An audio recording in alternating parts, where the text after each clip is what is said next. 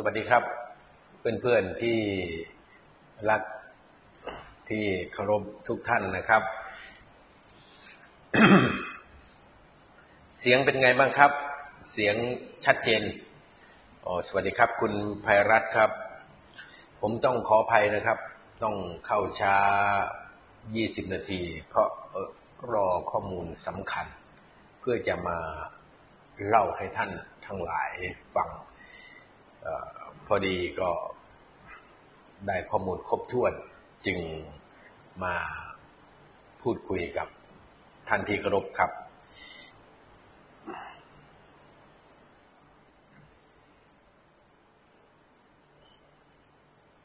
ก็วันนี้ช่วยแชร์กันไปนะครับ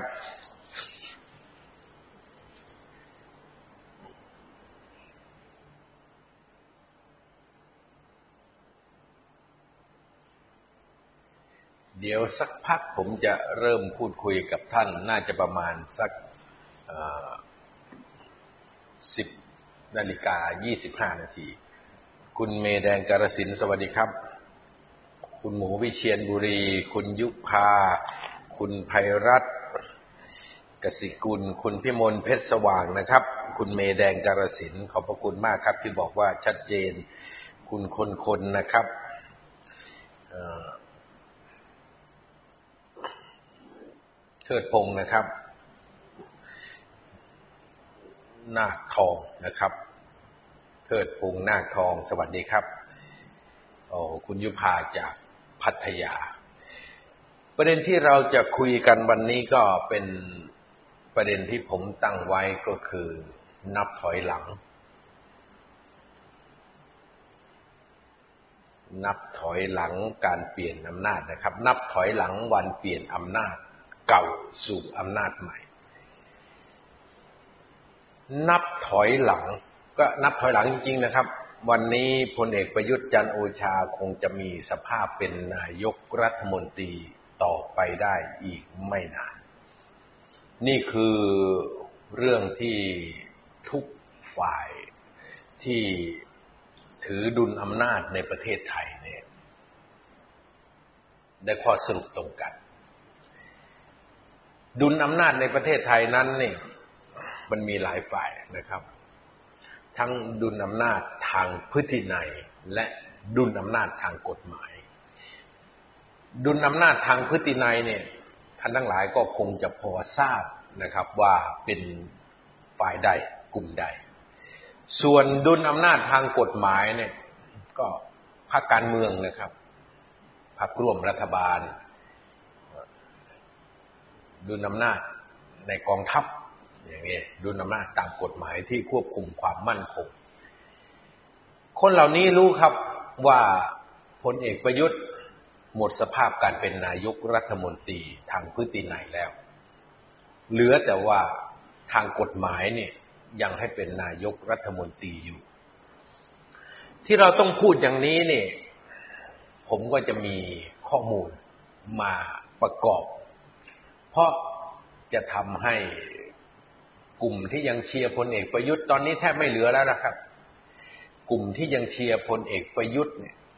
ได้รู้ข้อเท็จจริง จะได้ไม่งมงายนะครับ งมงายสงสัยพลเอกประยุทธ์ออกประกาศอีกครั้งนะครับ ในราชกิจจานุเบกษาประกาศเมื่อคืน คำประกาศในราชกิจจานุเบกษาก็รายละเอียดเยอะนะครับ ยกเลิกประกาศเก่าสองฉบับแล้วมาประกาศใหม่ สรุปก็คือห้ามชุมนุมมั่วสุมทั่วประเทศ แล้วกับพฤติกรรมใดที่มีตีความหมายว่าซ้ำเติม ก็ไม่รู้แล้วแต่ใครจะตีความหมายนะครับเขาบอกว่าพฤติใดพฤติการใดเป็นการซ้ำเติมเนี่ย ให้คนติดเชื้อโควิดมากขึ้นเลยก็มีความผิด มันก็ตีความหมายได้กว้าง ซึ่ง เราก็ต้องบอกความจริงครับว่า การออกประกาศ ควบคุมการชุมนุม ทั่วประเทศ เมื่อวานนี้ตอนกลางคืนของพลเอกประยุทธ์นั้น เป็นไพ่ใบสุดท้ายที่พลเอกประยุทธ์ทิ้งลงมา ทางการเมืองเขามองกันอย่างนั้น เป็นไพ่ใบสุดท้ายแล้วพลเอกประยุทธ์พยายามเปิดไพ่เล่นมาตลอด แต่ไพ่ทุกใบที่ทิ้งลงมานั้น แต้มไม่พอ แพ้ ไพ่ใบแรกประกาศจะฉีดวัคซีนให้ได้หนึ่งร้อยล้านโดส ในสิ้นปี 2564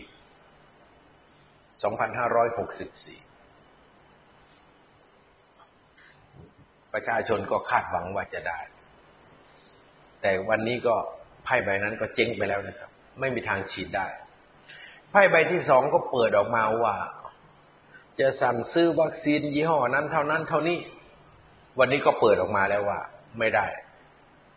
ไอ้จะสั่งโมเดอร์นา สั่งไฟเซอร์ สั่งสปุตนิกที่ประกาศนะก็ล้วนแต่เป็นเรื่องของการหลอกลวงทั้งสิ้นไพ่ใบที่สามก็มาใหม่นะครับ ต้องอยู่ร่วมกับโควิดให้ได้ และจะเปิดประเทศให้ได้ภายในร้อยยี่สิบวัน ตอนแรกก็ประมาณวันที่สิบสามหรือสิบสี่ตุลาคม รองนายกรัฐมนตรีก็มาขยับเป็นสิ้นเดือนตุลาคม วันนี้ก็ชัดเจนครับ หลังประกาศจะเปิดประเทศสิบวัน ก็ต้องมาประกาศล็อกดาวน์กึ่งล็อกดาวน์กรุงเทพอีกวันนี้ก็ประกาศกึ่งล็อกดาวน์ทั่วประเทศสถานการณ์แย่ลงวันที่พลเอกประยุทธ์ประกาศว่าจะทำให้ผู้ติดเชื้อน้อยลง วันนี้ผู้ติดเชื้อพุ่งสูงเกินหมื่นราย คนตายมากกว่าหนึ่งร้อยราย มันมันอยู่ในสภาพที่ พ้ทุกช็อตประกาศห้ามมีการชุมนุม คนก็ออกมาชุมนุม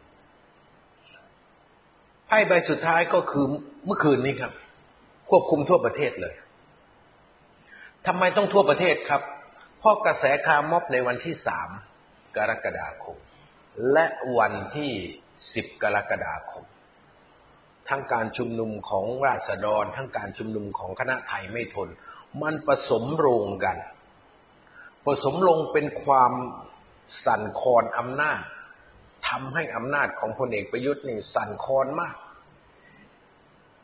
ถึงขนาดว่านั่งร้านหัก ไปทีละชิ้น ทีละชิ้น ทีละชิ้น ไม้คำหักไปทีละต้น ทีละต้น ทีละต้น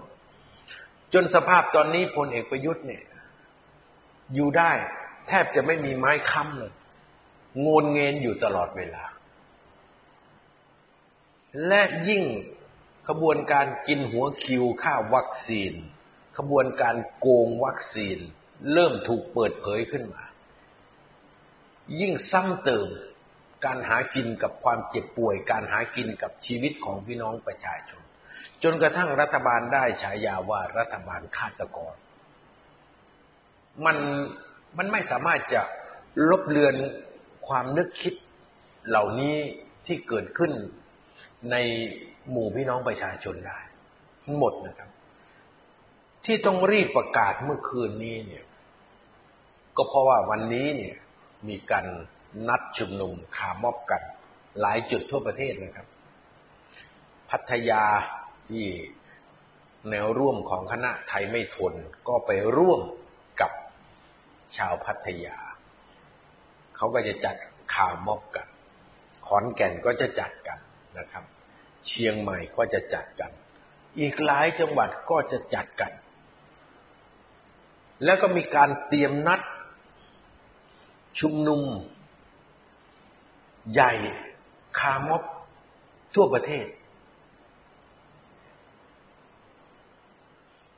นี่คือสิ่งที่มันทำให้สภาพของพลเอกประยุทธ์นั้น มัน เป็นในเป็นในลักษณะไม่มี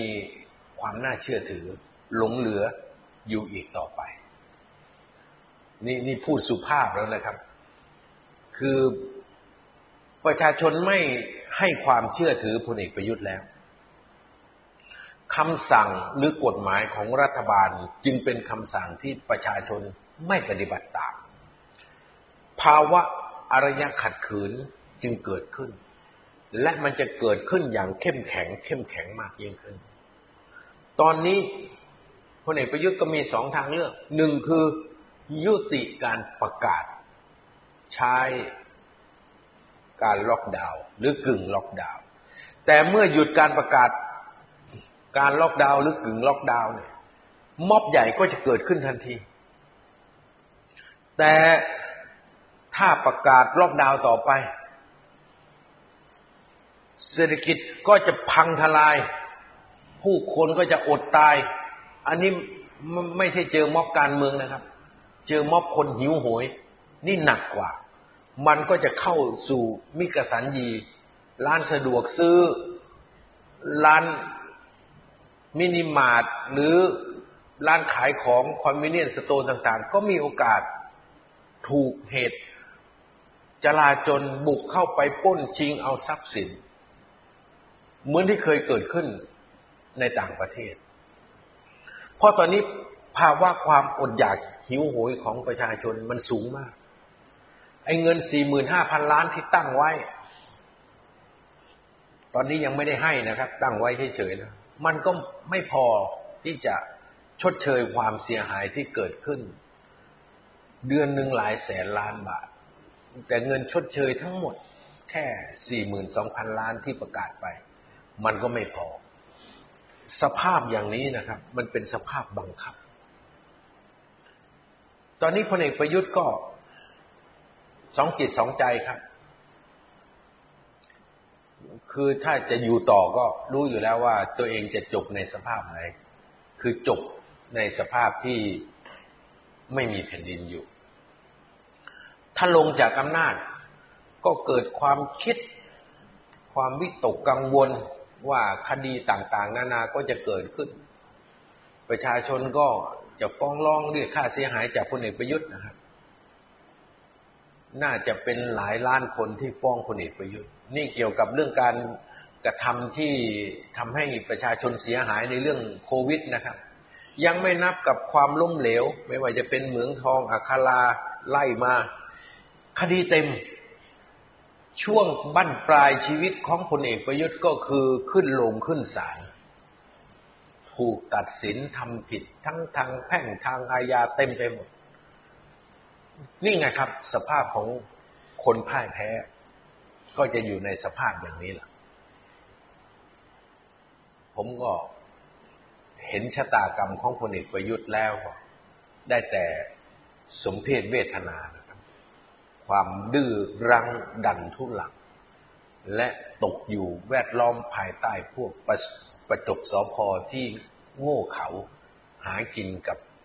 ประโยชน์ของพี่น้องประชาชน ข้อมูลสำคัญที่ผมจะต้องบอกกับท่านที่เคารพทั้งหลายที่รอข้อมูลมาครับ ก็ได้ข้อมูลสำคัญมาจากการประสานงาน กับผู้รับผิดชอบด้านความมั่นคง เขาประเมินอย่างนี้ครับนี่นี่เล่าให้ฟังเลยครับ เขาประเมินว่าวันนี้มีคาร์ม็อบหลายจุดทั่วประเทศ มันจะเกิดกระแสรวมหมู่ แต่มันจะไปสะท้อนในวันอาทิตย์ที่ กลุ่มราษฎร ได้จัด ชุมนุม อนุสาวรีย์ประชาธิปไตย นัดกันบ่ายโมงบ่ายสองเนี่ยนะครับพวกนี้แล้วก็จะเดินกันมาที่ทำเนียบรัฐบาลเขาประเมิน เหตุการณ์สองวันนี้ การประเมินของหน่วยงานความมั่นคงอยู่บนหลักสองอย่าง อย่างแรกเขาเรียกว่า กระแสความคิดของสังคมโดยทั่วไปสองปริมาณ ของคนที่มาแสดงออกนะครับสองจุดนี้ ก็จะเล่าให้นั่นฟังเพราะวันนี้เป็นวันเสาร์เราก็มีโอกาสจะเล่ากันแบบสบายๆครับเขาประเมินกระแสความคิดของประชาชน ทั้งประเทศเลยต้องการไล่ประยุทธ์ขึ้นมาอันดับหนึ่งมากกว่า 90%ของทุกชนชั้นทุกสาขาอาชีพ หาก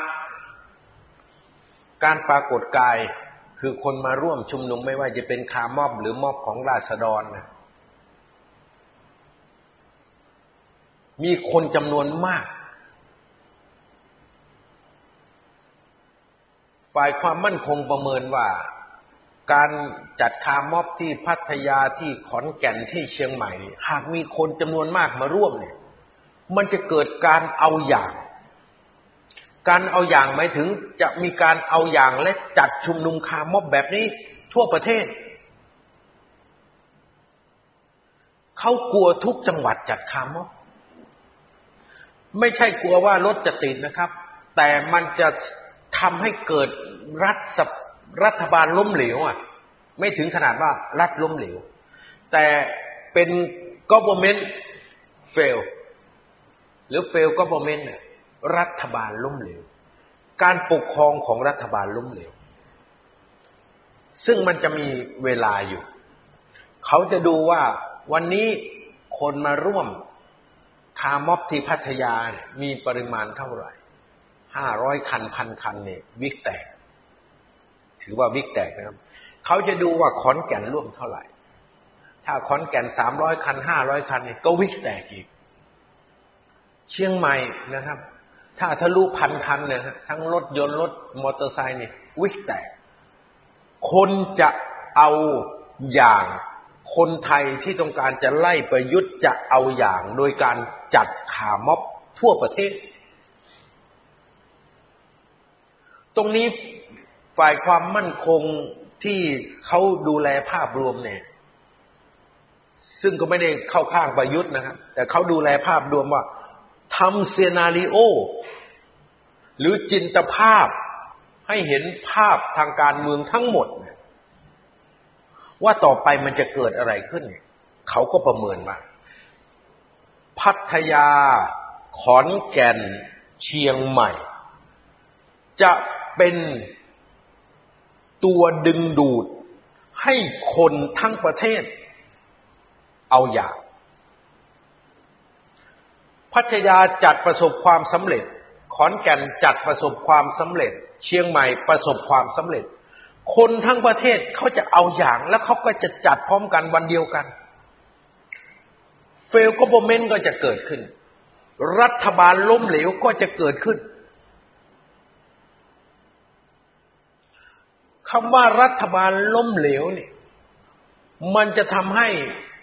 ผลของการร่วมรัฐบาล ที่กำลังเปราะบางที่สุดพักหนึ่งก็คือพักประชาธิปัตย์นะฝีในภาคประชาธิปัตย์มันจะแตก อันนี้เขาประเมินนะครับ ไม่ใช่ว่าผมเนี่ยมาประเมินให้ท่าน ผมรอข้อมูลที่เขาประเมิน แล้วก็มีพี่เขาสรุปมาให้ ผมจะไล่จังหวะให้ท่านฟังดีๆนะครับ คาม็อบ พัทยาวันนี้ ขอนแก่นวันนี้ เชียงใหม่วันนี้ ถ้าประสบความสำเร็จ จะเกิดคาม็อบทั่วประเทศ เพราะคนไทยจะเอาอย่างกัน แล้วเมื่อเกิดคาม็อบทั่วประเทศ ไม่ต้องทุกจังหวัดไม่ต้องเจ็ดสิบเจ็ดจังหวัดหรอกครับ แค่สามสิบสี่สิบจังหวัดเนี่ยเฟลก v e r n เมนต์เนี่ย รัฐบาลล้มเหลวก็จะปรากฏขึ้นอย่างชัดเจน เมื่อปรากฏเหตุรัฐบาลล้มเหลวพักประชาธิปัตย์จะแตกฝีที่พักประชาธิปัตย์จะแตก ส่วนพักภูมิใจไทยเนี่ย รอเจ้าของภาคตัวจริง เนวินชิดชอบจะกดปุ่ม เนวินชิดชอบเขาก็จะดู เขาอาจจะได้ข้อมูลเหมือนกับที่ผมได้ก็ได้ ผมก็ไม่มั่นใจว่าข้อมูลนี้จะส่งมาที่ผมฝ่ายเดียว หรือส่งไปหลายฝ่ายนี่ผมไม่อาจจะทราบได้ แต่เราก็ประเมินคล้ายๆกัน คุณเนวินชิดชอบ เป็นคนมีเส้นทางการเมืองสูง จับอารมณ์ จับกระแสของประชาชนได้ดี ถือว่าเป็นปรมาจารย์คนหนึ่ง ดังนั้นนะครับ ระหว่างพรรคประชาธิปัตย์ที่เกิดอาการฝีแตกแตกจากภายในกับการถูกกดปุ่มจากเนวินชิดชอบให้ภูมิใจไทยถอนตัวเนี่ย ผมไม่ทราบว่าอะไรจะเกิดขึ้นก่อนกัน ก็ความเร็วเป็นของปีศาจครับ ปีศาจในพรรคประชาธิปัตย์หรือปีศาจในภูมิใจไทย ใครจะกดปุ่มก่อนกัน นี่ ผลจากขาม็อบนะครับ ถ้าวันนี้ประสบความสำเร็จจะเกิดคาร์มอบทั่วประเทศ มาดูผลวันที่สิบแปดคือพรุ่งนี้พรุ่งนี้นี่ฝ่ายความมั่นคงประเมินคนที่จะเข้าร่วมนะครับ ประมาณห้าพันคน ผมถามย้ำไปแล้วว่า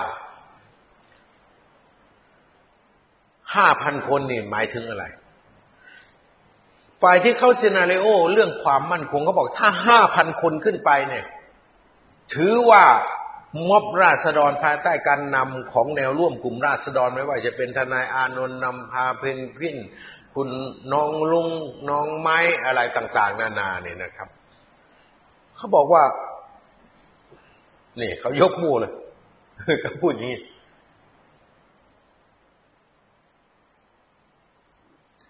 ผลกระทบกระเทือน เอาเป็นภาษาไทยนะครับ ไม่อยากพูดภาษาอังกฤษ มันจะมีผลกระทบ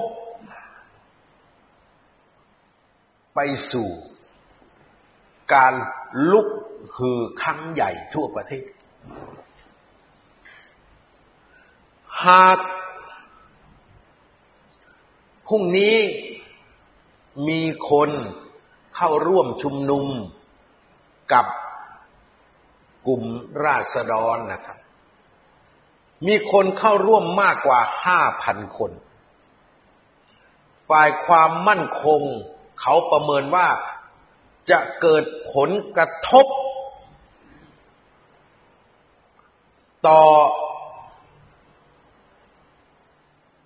ความดำรงอยู่ของรัฐบาล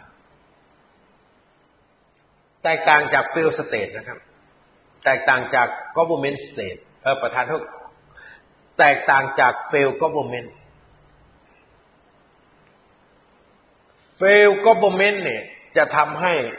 พักร่วมรัฐบาลสองพักเนี่ย แย่งกันถอนตัว แต่ถ้าพรุ่งนี้มีคนเข้าร่วม เกินกว่าห้าพันคนเนี่ย มันจะมีผลกระทบ ต่อรัฐบาลโดยตรง คือตัวพลเอกประยุทธ์โดยตรง คือมันจะพังรัฐบาล ไม่ใช่พังเพราะพักร่วมถอนตัว แต่จะพังทั้งรัฐบาล ถามว่าคาม็อบกับม็อบประชาชนอะไรมีผลต่อรัฐบาลมากกว่ากัน ต้องบอกว่าประชาชน ถ้ามารวมตัวกัน ขับไล่รัฐบาลนั้น มีผลกระทบต่อรัฐบาลมาก ท่านทั้งหลายครับ วันที่สิบแปดบางคนก็เซีนาริโอ หลายอย่างจะเกิดเหตุนั่นเหตุนี้ แต่ผมถือว่าเป็นเรื่องของ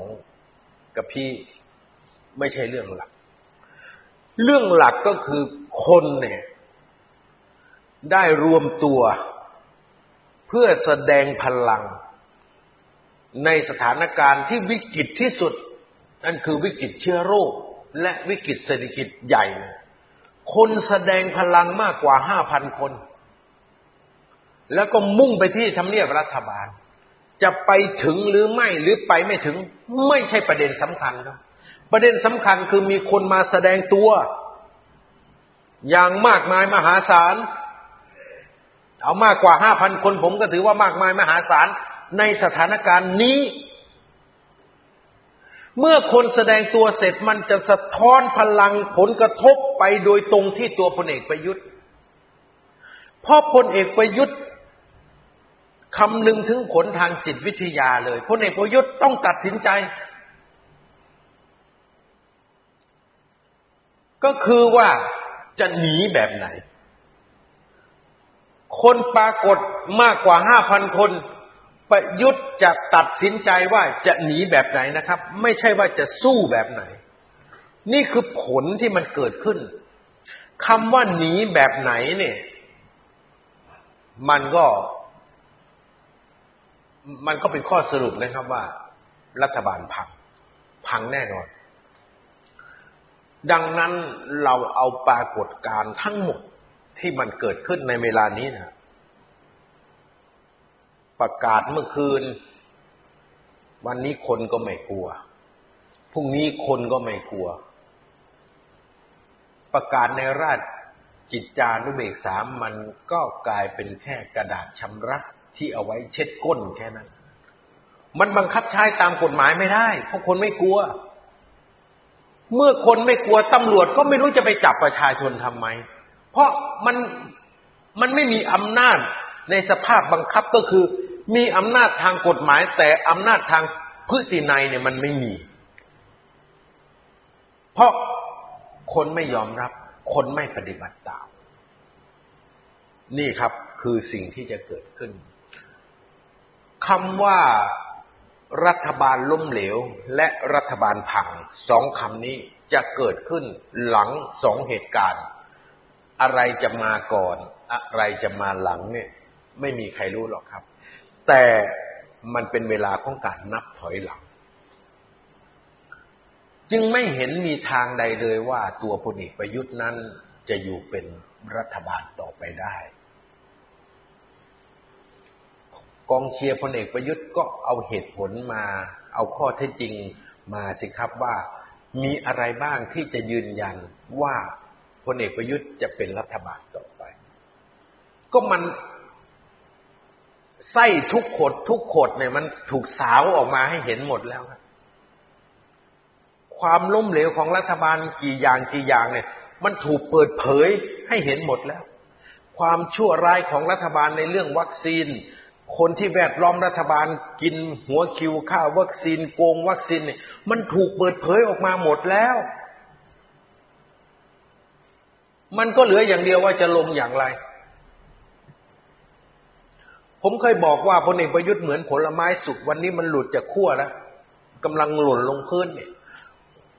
มันจะตกถึงพื้นเมื่อไหร่ไม่รู้ แต่ตอนนี้กำลังตกลง และเวลานั้นก็มาถึงแล้วครับ ใกล้แล้ว ใกล้พื้นแล้ว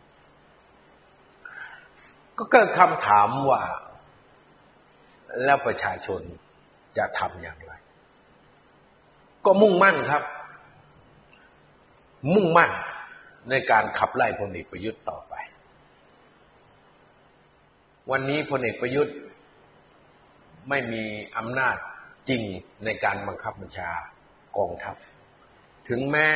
จะดึงผู้บัญชาการทหารสูงสุดมาช่วย แต่มันก็เป็นเพียงภาพ เป็นเพียงภาพในอากาศ แต่จับต้องไม่ได้ เมื่อพลเอกประยุทธ์ขาดฐานสนับสนุน อย่างเข้มแข็งจากกองทัพ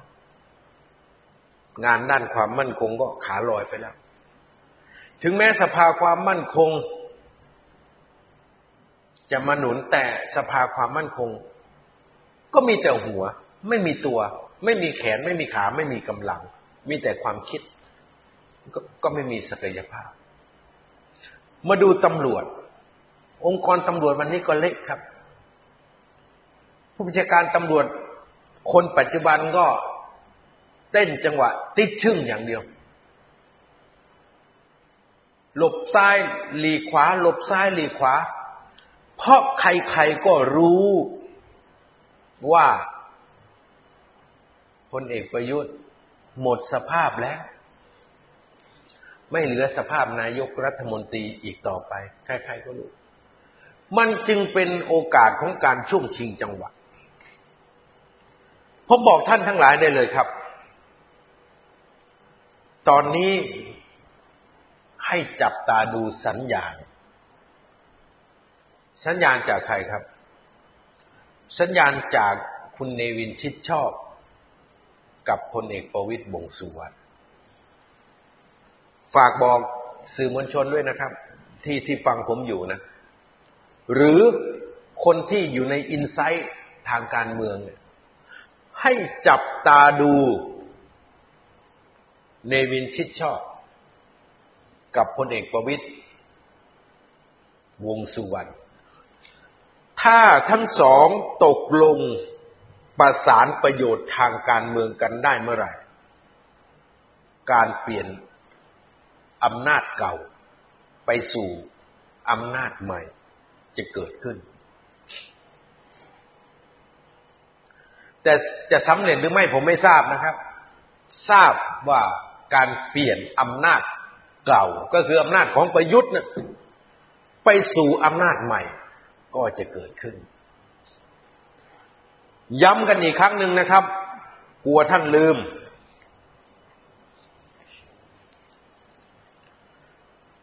ถ้าจับการเชื่อมสัมพันธ์ หรือการตกลงกันอย่างแนบแน่น ระหว่างเนวินชิดชอบกับประวิตยวงสุวรรณได้ การเปลี่ยนอำนาจเก่าไปสู่อำนาจใหม่จะเกิดขึ้น นี่ข้อสังเกตที่หนึ่ง แล้วพรรคประชาธิปัตย์ ก็จะถูกถีบออกจากการเป็นรัฐบาล ประชาธิปัตย์ถูกถีบออกจากการเป็นรัฐบาล ก็ไม่ต้องคิดนะครับว่าพรรคใดจะเข้ามาเป็นรัฐบาล ในปีกับอีกหกเดือน ปีกับอีกแปดเดือนนะครับ ที่เหลืออยู่ของอายุสภา นี่คือการเปลี่ยนแปลงที่จะเกิดขึ้น หากเนวินชิดชอบจับมือกับพลเอกประวิตยวงสุวรรณประชาธิปัตย์จะถูกเคลียร์ออกจากรัฐบาลไปเป็นฝ่ายค้าน แล้วก็จะมีพรรคการเมืองอีกพรรคหนึ่ง เข้ามาเป็นรัฐบาลแทนพรรคประชาธิปัตย์ จะมีเสียงมากครับ น่าจะสามร้อยกว่าเสียงอะรัฐบาลนี้นั่นคือเรื่องที่จะเกิดขึ้นในทางที่หนึ่งทางที่สอง หากประชาธิปัตย์ชิงจังหวะประกาศถอนตัว ออกจากการร่วมรัฐบาลก่อน แกนกลางในการจัดตั้งรัฐบาล จะเป็นประชาธิปัตย์จับมือกับภูมิใจไทย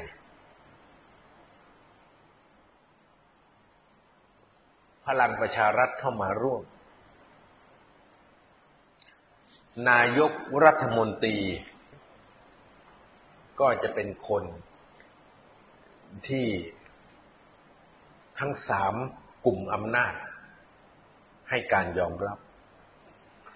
ก็อาจจะเป็นคน ที่เป็นสสอยู่ หรือเป็นแคนดิเดตก็ว่ากันไป แต่ประชาธิปัตย์จะเป็นรัฐบาลต่อสองอย่างนี้แตกต่างกันนะครับ ถ้าเกมนี้เริ่มต้นจากเนวินกับประวิทย์ประชาธิปัตย์จะไปเป็นฝ่ายค้าน ถ้าเกมล้มรัฐบาล ล้มจากภายในนะครับ ประชาธิปัตย์เป็นคนเริ่มเกมก่อน ประชาธิปัตย์จะยังเป็นรัฐบาลต่อไป นี่คือเกมที่มันจะเกิดขึ้น หากเกิดการเปลี่ยนแปลงในระบบ ในระบบก็คือในรัฐธรรมนูญฉบับนี้ในรัฐสภาแบบนี้แหละครับ นี่ผมบอกให้ท่านทั้งหลายได้รู้ข้อมูล ไม่ได้การวิเคราะห์หรอกครับ บอกความจริงให้ให้รู้ ส่วนการวิเคราะห์นะ่ะ ให้ท่านทั้งหลายไปวิเคราะห์เองแล้วถ้าไม่เกิดเหตุการณ์นี้เกิดขึ้นล่ะครับ ถ้าสถานการณ์มันลุกลามไปล่ะ ราะว่าพลเอกประยุทธ์ไม่สนโนสนโนแคร์ถึงพลเอกประวิตยจะมาบอกให้ลาออกก็ไม่ลาออก ก็จะอยู่อย่างนี้ไปเรื่อยๆล่ะ มันจะเกิดอะไรขึ้นภาวะการเผชิญหน้า ระหว่างประชาชนกับพลเอกประยุทธ์จะขึ้นสูงสุดคล้ายการประชิญหน้าระหว่างประชาชนกับพลเอกสุจินดาคล้ายการเผชิญหน้าระหว่าง ประชาชนกับจอมพลถนอม จอมพลประพาสและพันเอกนรงในอดีต เหตุการณ์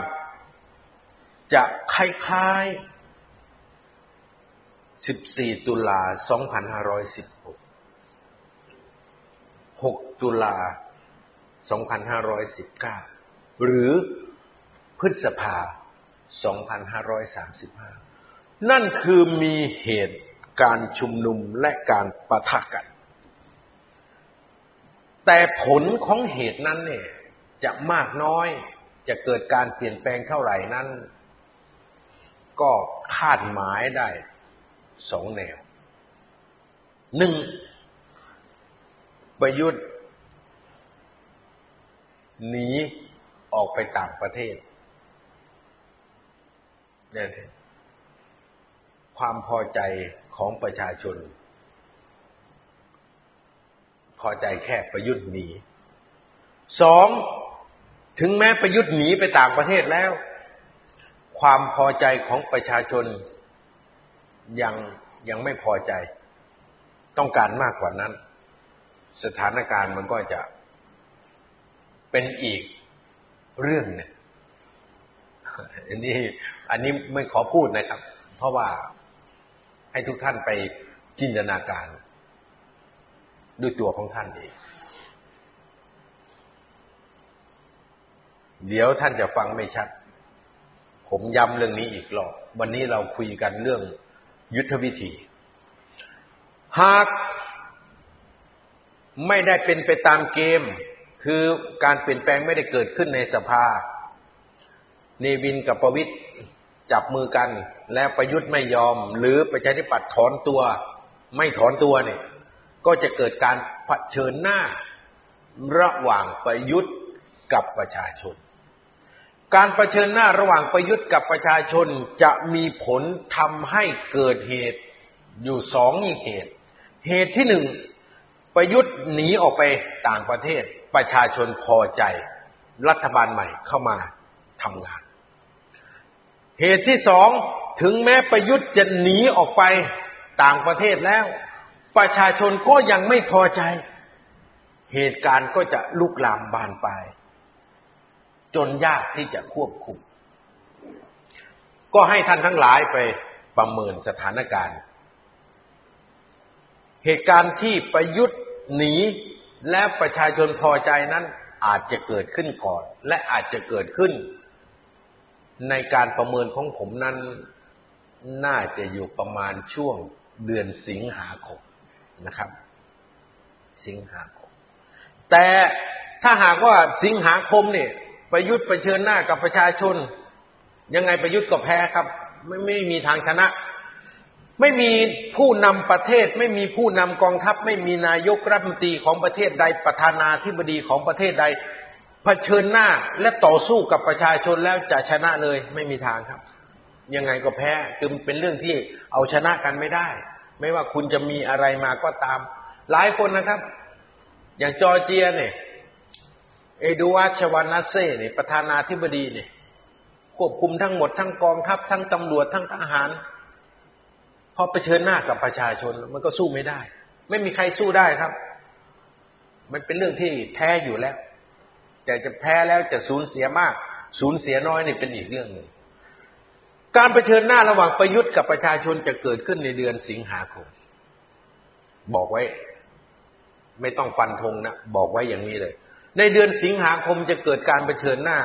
ระหว่างประยุทธ์กับประชาชนหากพลเอกประยุทธ์ไม่ตัดสินใจเปลี่ยนตามที่พลเอกประวิตยหรือเนวินต้องการ หรือไม่สนใจ หรือพรรคประชาธิปัตย์ไม่ถอนตัวนะครับ ประยุทธ์ก็จะเผชิญหน้ากับประชาชน เมื่อประยุทธ์เผชิญหน้ากับประชาชน ถ้าประยุทธ์หนีไปต่างประเทศและประชาชนพอใจเหตุการณ์ก็จบลงเร็ว แต่ถ้าเผชิญหน้ากันแล้วเนี่ยประยุทธ์หนีไปแล้ว ประยุทธ์แพ้แล้ว แต่ประชาชนไม่พอใจ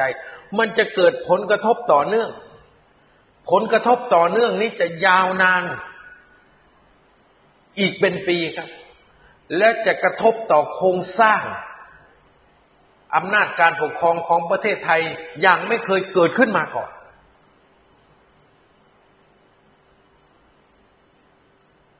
ท่านก็ก็คิดเอาผมก็พูดได้แค่นี้นะถ้าประยุทธ์หนีไปแล้ว แต่ประชาชนยังไม่พอใจ ว่าประยุทธ์หนีไปแล้วก็ไม่พอใจเนี่ย ยังสู้อยู่เนี่ย มันก็จะมีเหตุการณ์ต่อเนื่องยาวนานไปอีกประมาณสักปีเศษเศษเหตุการณ์ต่อเนื่องยาวนานไปอีกปีเศษเศษนั้น มันจะสร้างผลกระทบต่อโครงสร้างอำนาจการปกครองของประเทศ อาจจะพลิกจากหน้ามือเป็นหลังเท้าไปเลย เรื่องนี้คนไทยทุกคนก็ต้องยอมรับสภาพ เพราะมันเป็นส่วนผสมของความหิวโหยครับ ความหิวโหยของประชาชนเป็นเรื่องที่น่ากลัวมาก อย่าประมาทคนโมโหหิวนะครับ คนโมโหหิวนี่โอ้โหโมโหร้ายมาก โมโหหิวเนี่ยเหมือนนิทานสอนใจของคนอีสานเนี่ย กล่องข้าวน้อยฆ่าแม่เนี่ยลูกชายไปไถนา หิวข้าว แม่ไม่เอาข้าวมาส่งสักทีหนึ่งพอแม่เอาข้าวมาส่ง เห็นแม่เอากล่องข้าวเหนียวเนี่ยกล่องเล็กๆเนี่ยมาให้ ก็โกรธว่าแม่ทำไมเอากล่องข้าวที่มันเล็ก มันจะไม่พอกินนะโกรธก็เลยเอาผานไถเนี่ยตีแม่ตัวเอง แม่ตัวเองก็เสียชีวิต แต่ยังไม่หายโกรธนะคนโมโหหิว ก็ไปนั่งกินข้าวอะ ข้าวเหนียวกล่องเล็กๆนี่กินยังไงก็กินไม่หมด อิ่มกินไม่หมด จนกระทั่งหันไปมองแม่ แล้วจึงรู้ว่าตัวเองฆ่าแม่เพราะความหิวโหย จนเขาสร้างเจดีย์นะครับ ที่ยะโสธรเนี่ยกล่องข้าวน้อยฆ่าแม่นี่นะเพราะนั้นโมโหหิวเนี่ยมันอันตรายมาก ผมบอกผู้ปกครองรัฐไทยไว้เลยนะครับ อยากให้คนไทยโมโหหิวนะ คุณจะไม่เคยเจออะไรที่มันเป็นอย่างนี้ การเปลี่ยนแปลงในหลายประเทศ ยกตัวอย่างในประเทศยุโรป ถ้าในอังกฤษนี่ไม่ได้โมโหหิวนะครับ แต่โมโหที่ถูกแย่งสมบัติจึงเกิดแมกดาคาตาขึ้น สนที่สัญญาระหว่างกษัตริย์กับขุนนาง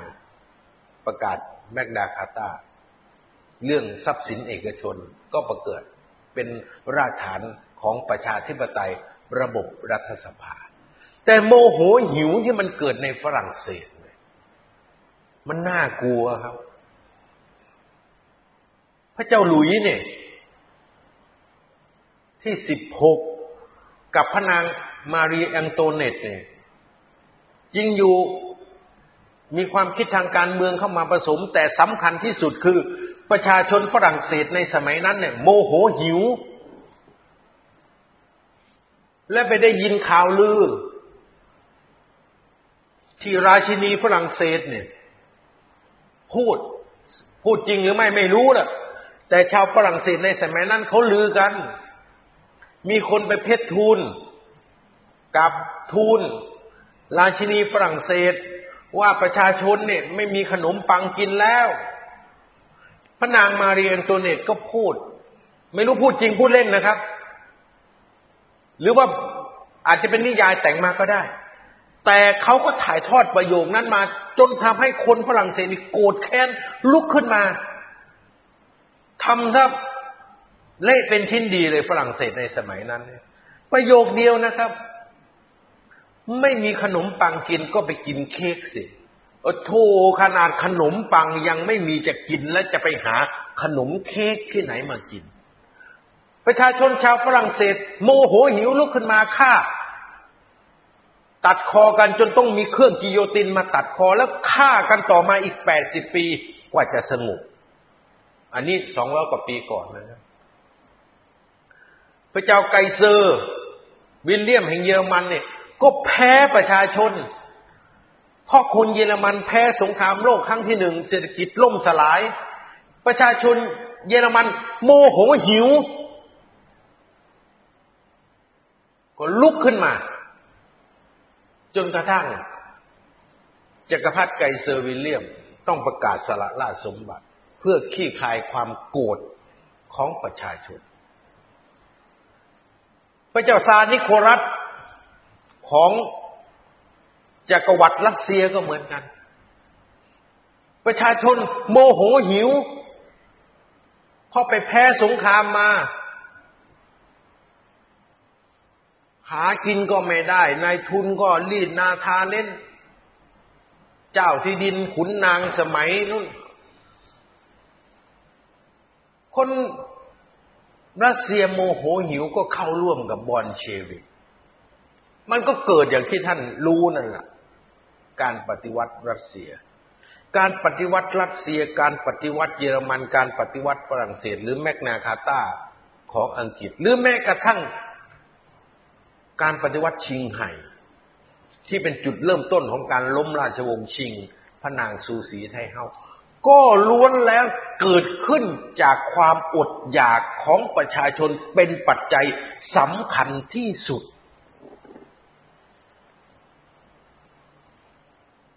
ปัจจัยอื่นก็เข้ามาผสม ปัจจัยทางการเมือง ปัจจัยทางลัทธิ ปัจจัยทางการแย่งอำนาจการปกครองก็เกิดขึ้น แต่ปัจจัยหลักจริง ๆ ที่ทำให้การปฏิวัติเปลี่ยนแปลงสำเร็จ คือประชาชนหิว ประชาชนโมโหหิวดังนั้นผมจึงฝากไว้นะครับ ฝากไว้ว่า เราเนี่ย มันเดินทางมาถึงจุด ที่จะต้องเดินหน้าไปสู่ทางสองแพ่ง แต่มันมีตัวประยุทธ์ยืนขวางทางอยู่ ถ้าพวกพี่น้องประชาชนที่ยังหลงงมงายเชียร์พลเอกประยุทธ์อยู่ มันยังดันหลังประยุทธ์อยู่นี่ หรือใครก็ตามที่ดันหลังประยุทธ์อยู่นี่ มันจะทำให้ประชาชนออกไปอีกแพ่งหนึ่ง มันจะเป็นการแพ่ง มันจะเป็นสถานการณ์ในแพ่งที่ผมว่าก็คือ โมโหหิวนั่นแหละมันจะเกิดขึ้นยังไงก็ไม่รู้ล่ะ แต่ถ้าเอาพลเอกประยุทธ์ออก เราก็จะเดินไปสู่การเปลี่ยนแปลงอย่างสงบ เปลี่ยนอำนาจเก่าสู่อำนาจใหม่อย่างสงบ ภายใต้กรอบกติกาที่ยังไม่สมบูรณ์หรอก แต่ก็ต้องมาทำให้สมบูรณ์ทีหลัง รัฐธรรมนูญที่มันเป็นเผด็จการก็ต้องมาทำให้เป็นประชาธิปไตยทีหลัง แต่ถ้ายังดันประยุทธ์อยู่เนี่ย ประชาชนมันจะออกไปอีกทางหนึ่งอีกแพ่งหนึ่งแพ่งที่ต้องใช้ความรุนแรงต้องใช้ความหิว ใช้พลัง เข้าไปจัดการกับสิ่งที่เขาคิดว่า มันเป็นตัวกดทับเป็นตัวกดขี่ตรงนั้นแหละครับ มันก็จะเกิดเหมือนที่ผมล่า ผมว่าไว้แล้วแมกดากาตาว่าไว้แล้วฝรั่งเศส ว่าไว้แล้วเยอรมัน ว่าไปแล้วจักรวรรดิรัสเซีย ว่าไปแล้วชิงไห่ของจีน มันก็จะไปเป็นแบบนั้น นี่แหละเรากำลังเดินมาถึงทางสองแพ่ง แล้วมีประยุทธ์ยืนขวางทางอยู่ จะเบี่ยงเราไปแพ่งที่มันถูกต้อง สงบลาบรื่น หรือไปแพ่งที่มันเต็มไปด้วย ความตื่นเต้น เต็มไปด้วยการโกรธแค้น เต็มไปด้วย การอาฆาตมาดร้ายกัน ผมจึงบอกเลยครับว่าประยุทธ์วันนี้ก็คือหายนะของแผ่นดิน ตัวประยุทธ์นั่นแหละคือตัวหายนะ เป็นหายนะแท้ๆ มากกว่าคำว่ากาลากินีนะครับกาลากินีบ้านกาลากินีเมืองเนี่ย มันไม่ทำให้หายนะนะ มันก็ทำให้เป็นอาเพศ เป็นของไม่ดี แต่วันนี้นี่เขาเป็นตัวหายนะของแผ่นดินเลย นี่แหละครับสองร้อยปี ก็จะมีสักครั้งหนึ่ง สมัยนู้นคนที่ทรยศ ก็พญาจักรีมาสมัยนี้เนี่ยนี่แหละตัวหายนะของแผ่นดิน ก็คือประยุทธ์นี่แหละดังนั้นใกล้แล้วครับ เวลานับถอยหลัง เราก็มีส่วนร่วมในการเปลี่ยนแปลงตามฐานานุรูปของไผ่ของมัน ท่านทำได้เท่าไหร่ก็ทำเท่านั้น คนที่ทำได้มากกว่าท่านก็ทำไป ผมทำได้เท่าไหร่ก็ทำแค่นั้น คนที่มีความสามารถมีความเก่ง มีศักยภาพมากกว่าผมทำได้กว่าผม ผมก็ยินดีครับ ก็สนับสนุน เพราะเราต้องการให้เกิดการเปลี่ยนแปลง มีสองแพ่งนะครับ แพ่งที่เปลี่ยนแปลงอย่างราบรื่น ไม่มีปัญหา แล้วค่อยมาแก้กฎกติกาให้มันดีขึ้นในอนาคต กับแพ่งที่ดุเดือด เลือกเอา จะเอาสงบหรือจะเอาดุเดือด เลือกเอา เพราะประเทศนี้เป็นของเรา ไม่ใช่ของใครคนใดคนหนึ่ง วันนี้ต้องขอบพระคุณทุกท่านนะครับ ที่มารับฟังกัน Facebook ไลฟ์แล้วก็แชร์ไป ผมไทยกรพลสุวรรณก็จะมาพูดคุยกับท่านอีกไล่เรียงสถานการณ์ ให้ท่านได้รู้เท่าทัน เพื่อให้ท่านได้เอาไปคิดเอาไปวิเคราะห์ เพื่อจะได้เข้ามามีส่วนร่วมในสถานการณ์นี้พบกันใหม่วันพรุ่งนี้ครับ วันนี้ขอลาท่านไปก่อนครับ สวัสดีครับ